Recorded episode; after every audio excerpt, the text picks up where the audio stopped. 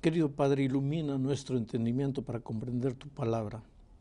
Danos el auxilio de tu Espíritu, en el nombre de Jesús. Amén. Muchas personas hoy día se preguntan, ¿Dios tiene una iglesia verdadera en esta tierra? ¿Cómo puede haber una sola iglesia de Dios si hay tantas iglesias en el mundo? Parece que no, no es políticamente correcto decir que hay solo una iglesia. Da la impresión de ser muy radical. Y si realmente hay una sola iglesia, ¿cuál es esa iglesia? ¿Dónde está? ¿Cómo podemos saber? ¿Cómo podemos encontrar esa verdadera iglesia? Entonces vamos a ver lo que Dios dice. En Apocalipsis capítulo 12, en el versículo 1, ustedes saben que Apocalipsis es un libro simbólico. Encontramos una profecía interesante. Dice, apareció en el cielo una gran señal, una mujer vestida del sol, con la luna debajo de sus pies y sobre su cabeza una corona de dos estrellas. Una mujer vestida de sol. Esta mujer es símbolo de la iglesia de Dios. Es interesante que en la Biblia, en profecía, simbólicamente una mujer es símbolo de iglesia. Esta mujer vestida de sol, del sol de la justicia divina, que tiene en sus pies la luna. Generalmente la luna refleja la luz del sol. ¿Dónde está reflejada la enseñanza divina? En la palabra de Dios. En otras palabras, esta es la iglesia de Dios que tiene fundamentada su doctrina, sus enseñanzas en la palabra de Dios. Pero en la Biblia también aparece la mujer vestida de rojo, la ramera, que es símbolo de la iglesia que no es de Dios. Pero evidentemente esta es la iglesia de Dios, inclusive porque sobre su cabeza tiene una corona de dos estrellas, que evidentemente son los doce apóstoles sobre los cuales eh, Dios fundó su iglesia en esta tierra. Interesante lo que dice aquí el versículo 2. Estando encinta, esta mujer clamaba con dolores de parto en la angustia del alumbramiento. ¿En algún momento la iglesia de Dios estuvo esperando un niño especial, un hijo especial? Evidentemente sí. De la iglesia de Dios en esta tierra nació el Señor Jesucristo. El versículo 3 dice, también apareció otra señal en el cielo, he aquí un dragón escarlata que tenía siete cabezas, diez cuernos y en sus cabezas siete diademas. Evidentemente este es el enemigo de Dios, el diablo. ¿Y por qué digo que es el diablo? Porque el versículo 4 dice, y su cola arrastraba la tercera parte de las estrellas del cielo y las arrojó sobre la tierra. El diablo trajo consigo una tercera parte de los ángeles. Y el dragón, este enemigo, se paró frente a la mujer, a la iglesia, que estaba para dar a luz, a fin de devorar a su hijo tan pronto como naciese. Y ese hijo nació, Cristo. Y ustedes saben que Satanás entró al corazón de Herodes, Herodes firmó un decreto de muerte y casi mató al Señor Jesucristo. Si no fuese que aquella noche el ángel del Señor le dijo a José, mira, toma al niño de su madre y ándate, ándate a Egipto. Versículo 5, y ella, la mujer, dio a luz un hijo varón, que regirá con vara de hierro a todas las naciones, y su hijo fue arrebatado para Dios y para su trono. Ahora, si miramos Isaías 66, 7 y Salmos 2, 9, veremos que este varón que regirá con vara de hierro, que nació de la mujer, es nada más que el Señor Jesucristo. O sea, esta es la iglesia de Dios en esta tierra. Inclusive, encontramos aquí en el versículo, eh, aquí en el versículo 6, que esta mujer, esta iglesia, eh, por un tiempo se escapó al desierto, perseguida, donde tuvo lugar preparado por Dios para que allí la sustenten por 1260 días 1260 días proféticamente significa 1260 años. Y efectivamente en la historia de la iglesia, la iglesia de Dios estuvo perseguida desde el año 538 hasta el año 1798. Pena que no tenemos tiempo para desarrollar toda la profecía, pero todas las características de la iglesia de Dios se cumplen aquí. Pero a donde yo quiero llegar es al fin de los tiempos, para identificar la iglesia de nuestros días. Versículo 17. El dragón, el enemigo, siempre está persiguiendo a la iglesia de Dios. Y en el versículo 17 dice, entonces el dragón se llenó de ira contra la mujer y se fue a hacer guerra contra el resto de la descendencia de la mujer, o sea, contra la iglesia de nuestros días ya, es el resto de la descendencia. Y entonces se presentan las dos características de la iglesia de Dios en esta tierra. Los que guardan los mandamientos de Dios y tienen el testimonio de Jesucristo. Quiere decir que la iglesia de Dios en nuestros días, la descendencia de esta mujer que a lo largo de los siglos fue perseguida por el enemigo, la verdadera iglesia de Dios en esta tierra tiene básicamente dos características. La primera característica, esa iglesia cree en el Señor Jesucristo. El centro de su mensaje es el Señor Jesucristo. El centro de su vida, de su experiencia es Jesucristo. Pero no basta eso. Tiene una segunda característica. Además de predicar y de tomar a Jesús como el centro de su enseñanza, ellos guardan los mandamientos de Dios. Ellos creen que los mandamientos de Dios tienen vigencia y tratan de obedecer y andar en los caminos del Señor. Estas son las características de la iglesia de Dios. Interesante, cuando yo era un joven pastor, eh, trabajaba en un lugar donde muy distante, yo no, no, era pastor ordenado, no podía bautizar, entonces pedí que me mandase un pastor que pudiese hacer el bautismo. Y la última estación del ómnibus quedaba a siete horas de donde yo estaba. Entonces mandé un muchacho indio, le dije, mira, anda a la ciudad y espera al pastor que va a llegar y tráelo. Él me dijo, pero pastor, yo no lo conozco, yo no sé quién es el pastor Aguilar. Le dije, es fácil, tú vas allá, cuando llega el ómnibus, uno de los pasajeros es el pastor Aguilar. Y él me dijo, pero hay 40, ¿cómo sé cuál de los 40 es? Le dije, mira, yo te voy a dar las características. Y le anoté en un papel. Primero, pastor Aguilar es hombre. Segundo, es un anciano. Tercero, tiene cabello blanco. Cuarto, tiene un lunar grande en el rostro. Quinto, viene vestido eterno. Sexto, trae un, un cartapacio negro en la mano.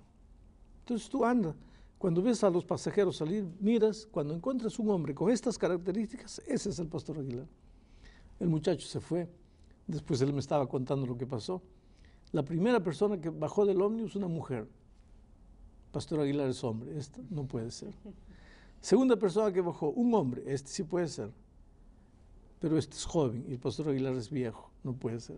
Y así fue confrontando las características hasta que vio un hombre de edad, cabello blanco, lunar en, el rostro, vestido de eterno, con el cartapacio en la mano, alto, delgado, con todas las características, se acercó y le dijo, Pastor Aguilar, ¿cómo está? Voy a llevarlo hasta donde está el pastor Bullón.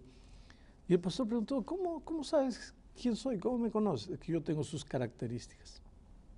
Bueno, parece que Dios hizo con nosotros la misma cosa. O sea que, eh, pastor, permítame, eh, la iglesia verdadera de Dios, según lo que nos dice la Biblia, tiene características específicas. Ahora, hay mucha y esas gente... dos características que están aquí, cree en Jesús y guarda los mandamientos de Dios. Ahora, eh, hay mucha gente eh, eh, sincera que, que, frecuenta la iglesia, estudia la Biblia y, de alguna manera unas iglesias se atacan, si vale el término, entre otras.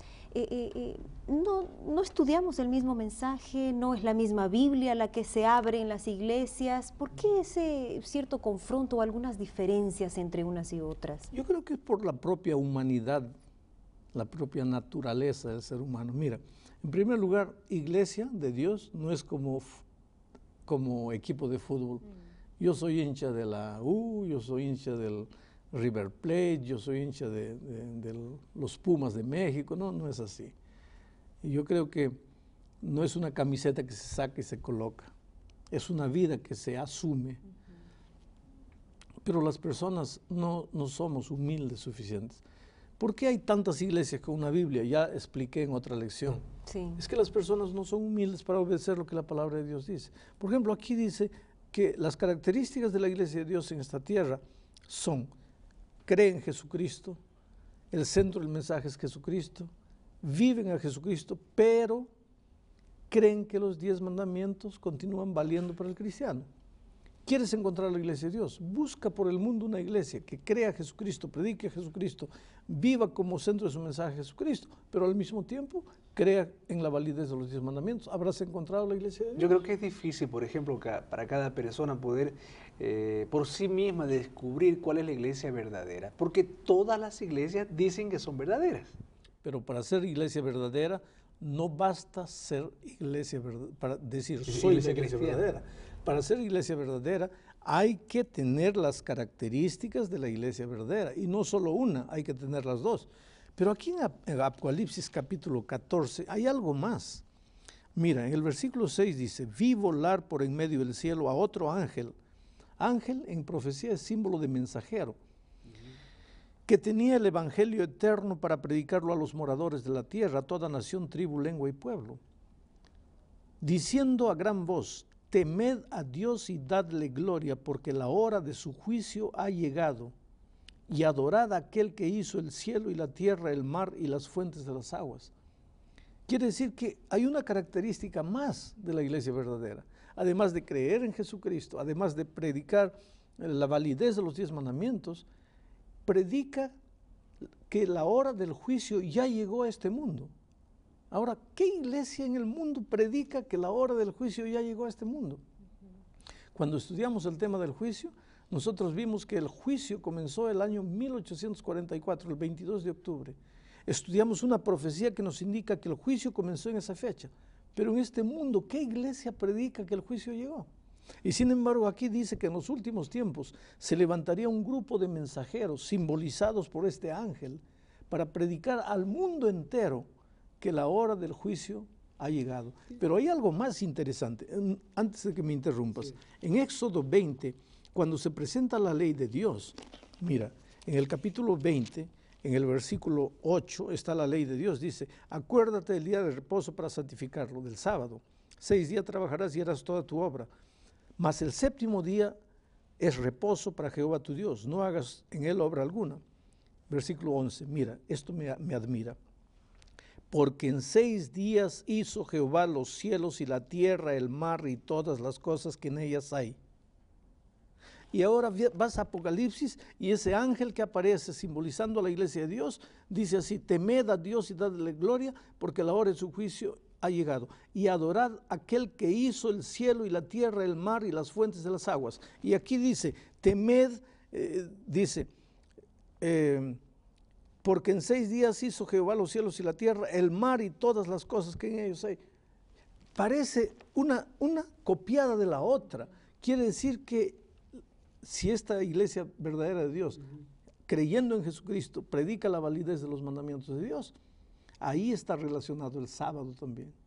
Entonces, tres características. Cree en Jesucristo, guarda los mandamientos de Dios y predica el tema del juicio. Por ejemplo, muy bien, ya mencionó las características, están en la Biblia, pero ¿y si yo no quiero ah, acercarme a esa iglesia que tiene esas características, yo como persona, como seguidor de Cristo, coloco en riesgo mi salvación? ¿Será que yo no puedo ir al cielo alguna vez? Mira, mira.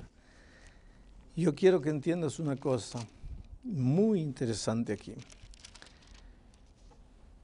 La cosa más sagrada que Dios le dio al ser humano es la libertad. Dios no te puede obligar a aceptar nada. La puerta del corazón se abre del lado de dentro. En Apocalipsis Jesucristo dice, He aquí yo estoy a la puerta de tu corazón y llamo. Si alguno abriera el corazón, entonces yo entraré y cenaré con él. Pero él llama, él solo llama, él solo toca, él no derrumba la puerta. Él no entra por la fuerza, Él respeta la libertad humana. Pero me asusta este versículo de Hebreos capítulo 10, versículo 26. Mira, dice, porque si pecaremos voluntariamente, voluntariamente, después de haber recibido el conocimiento de la verdad, entonces ya no queda más sacrificio por los pecados. Esto es asustador. Quiere decir que Dios te presenta su verdad, te presenta su mensaje, te presenta sus caminos, pero no te obliga. Ahora, si voluntariamente tú continúas viviendo contra la voluntad de Dios, entonces ya no resta sacrificio por tu pecado, porque no es un pecado involuntario, es una cosa premeditada, es una rebelión abierta contra la palabra de Dios, porque tus ojos han leído, has visto. Pastor, pero ¿y aquellas personas que no, no, no han eh, estudiado, no han comprendido o tal vez no han escuchado, nunca han oído de esas características, pero buscan con sinceridad esa iglesia? con sinceridad de corazón están buscando la iglesia verdadera, ¿qué sucede con esa intención sincera? La sinceridad es una de las cosas más lindas que Dios ha colocado en el ser humano. Vamos a decir que tu rostro está manchado de hollín y tú sales a la calle inocentemente. Tú estás bien, bonita, andas, mira, sonríes y todo el mundo se, te mira, se ríe, te mira medio de reojos y tú te preguntas, pero ¿qué pasa conmigo? ¿Por qué todas las personas me miran? Tú no sabes que estás con el rostro manchado, tú eres sincera. Entonces yo agarro un espejo y te muestro el espejo. La palabra de Dios es como un espejo, te muestro el espejo. Y tú miras tu rostro. En el momento que tú ves tu rostro manchado, acabó tu sinceridad. A partir de ese momento ya no eres sincera. Si sigues con el rostro manchado es porque quieres, eres, es porque eres terca, porque eres obstinada, porque no quieres, no quieres eh, lavarte el rostro, porque ya se acabó tu sinceridad. Eras sincera mientras no, no, Sin embargo, pastor, por ejemplo, hay muchas personas eh, sinceras, saben que no están en, una iglesia que sigue las enseñanzas de Dios, todas, que tiene las características que se mencionan en la Biblia, pero la tradición, la familia, existe una presión fuerte para no abandonar esa iglesia o ese grupo cristiano. ¿Qué pasa con esas personas? Aquí en San Mateo capítulo 8, el Señor Jesucristo dice, aquel que ama padre o madre o hijo más que a mí, no es digno de mí. Eso está en San Mateo capítulo 8. Quiere decir, yo sé que la familia es importante, yo sé que los amigos son importantes, pero cuando llega un momento en la vida en que es menester obedecer a Dios o a los hombres, es menester seguir a Dios o a los hombres, es necesario que me quede con Dios o con los hombres. Hay un momento en que tengo que tomar una decisión y no siempre eh, tomar una decisión es fácil, ¿sabes? Tal vez una de las cosas más difíciles en la vida del ser humano es tomar una decisión. Cuando Dios le dijo a Abraham, sal de tu tierra, de tu parentela, para una tierra que yo te mostraré, Abraham tenía 66 años de edad. Ya era un anciano. Si fuese un joven de 20 años y Dios le dijese sal, sería fácil. Los jóvenes son aventureros. Pero un hombre de 66 años tenía que dejar todas sus raíces e ir a la tierra que Dios le mostraba. Pero sin embargo fue. Mucha gente me dice, pastor, yo creo que esa posición es muy radical. ¿Cómo que Dios solo puede tener una iglesia? Pero resulta que en la Biblia tú encuentras las ovejas y los cabritos, solo dos grupos. La iglesia de Dios representada por las ovejas y la iglesia del enemigo de Dios representada por los cabritos. Tú no encuentras ovejas, jirafas, elefantes, cabritos, leones, tigres, ¿no? Solo dos grupos, no son muchos. Las vírgenes prudentes, las vírgenes insensatas. La mujer vestida de blanco, la mujer vestida de, rojo.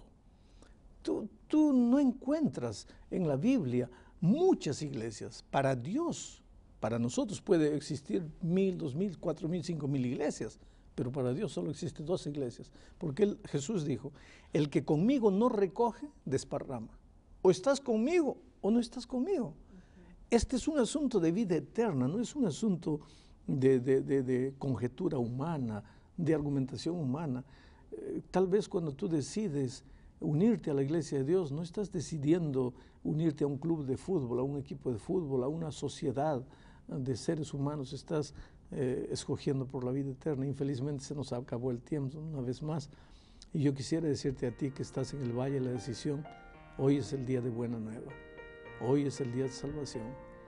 Si tienes que decidir unirte a la iglesia de Dios, no es porque sea fácil, Tendrás que dejar amigos, tal vez, seres queridos. Se burlarán de ti, te dirán que estás loco, pero no tengas miedo. El que comenzó la obra en ti, ciertamente la terminará. El Señor Jesucristo que te llamó te acompañará a lo largo del camino, aunque muchas veces tengas que derramar lágrimas, aunque, aunque muchas veces acostado en tu cama tengas que llorar en silencio Dios sabe por qué te llamó y Dios sabe a dónde quiere llevarte. Que Dios te bendiga.